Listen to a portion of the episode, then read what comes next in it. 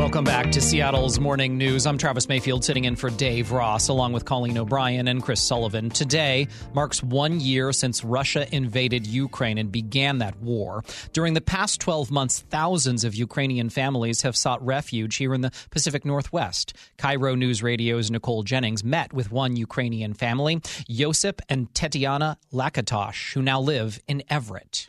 One year ago, life changed forever for millions of Ukrainian families, including the Lakatosh family of Kharkiv. Speaking through an interpreter, Yosip Lakatosh recalls how he and his wife Tatiana woke up to a phone call at 5 a.m. that day. 24 февраля утром мне позвонила мама. So it all started on the 24th of February. He got a call from his mom. И моя мама говорит, началась война. And his mom said uh, the war has started. Kharkiv was one of the first cities that Russia targeted. The Russian tanks came to Ukraine and started sending rockets. So you were very close to the fighting? 60 kilometers. 60 kilometers, yeah.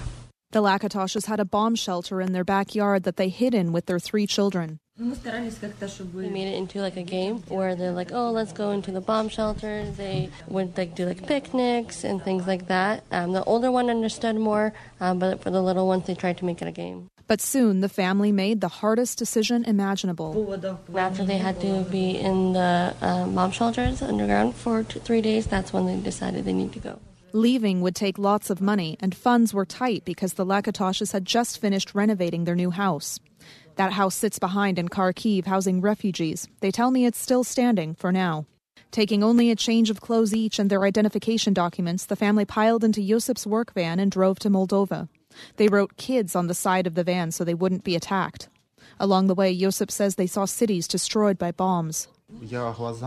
He could see it with his eyes, but on the inside, couldn't believe it. Like, how was this happening to my country? And it was kind of unexpected because they were all just living their lives, and then the war started.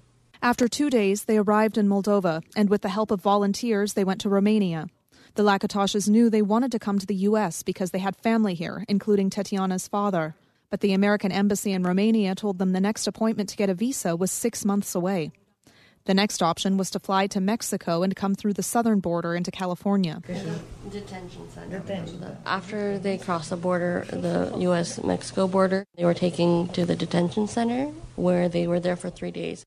After their release, the government still tracked the family with an ankle monitor for a while. They also had to turn in their passports. From California, the Lakatoshes flew to Washington, where they have family. Groups like Volunteers of America, DSHS, and Refugee Immigrant Services helped them to find housing in Everett.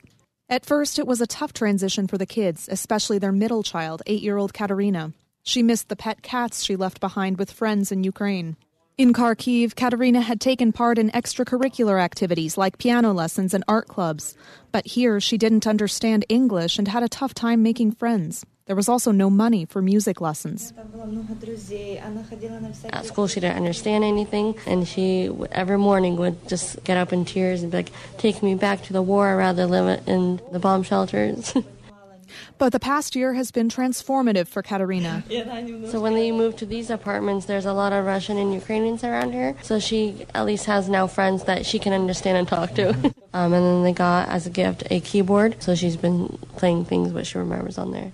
Katerina and her brothers, 11 year old Yosip and 5 year old David, are thriving at their English classes in school, and they've been able to take part in extracurricular activities. The kids get to go to a group for 45 minutes every day where the teacher works with them on learning English, how to pronounce things. The teachers themselves are very nice. They try to uh, help the children find friends. Their oldest son is now trying out like swim classes and the class, soccer.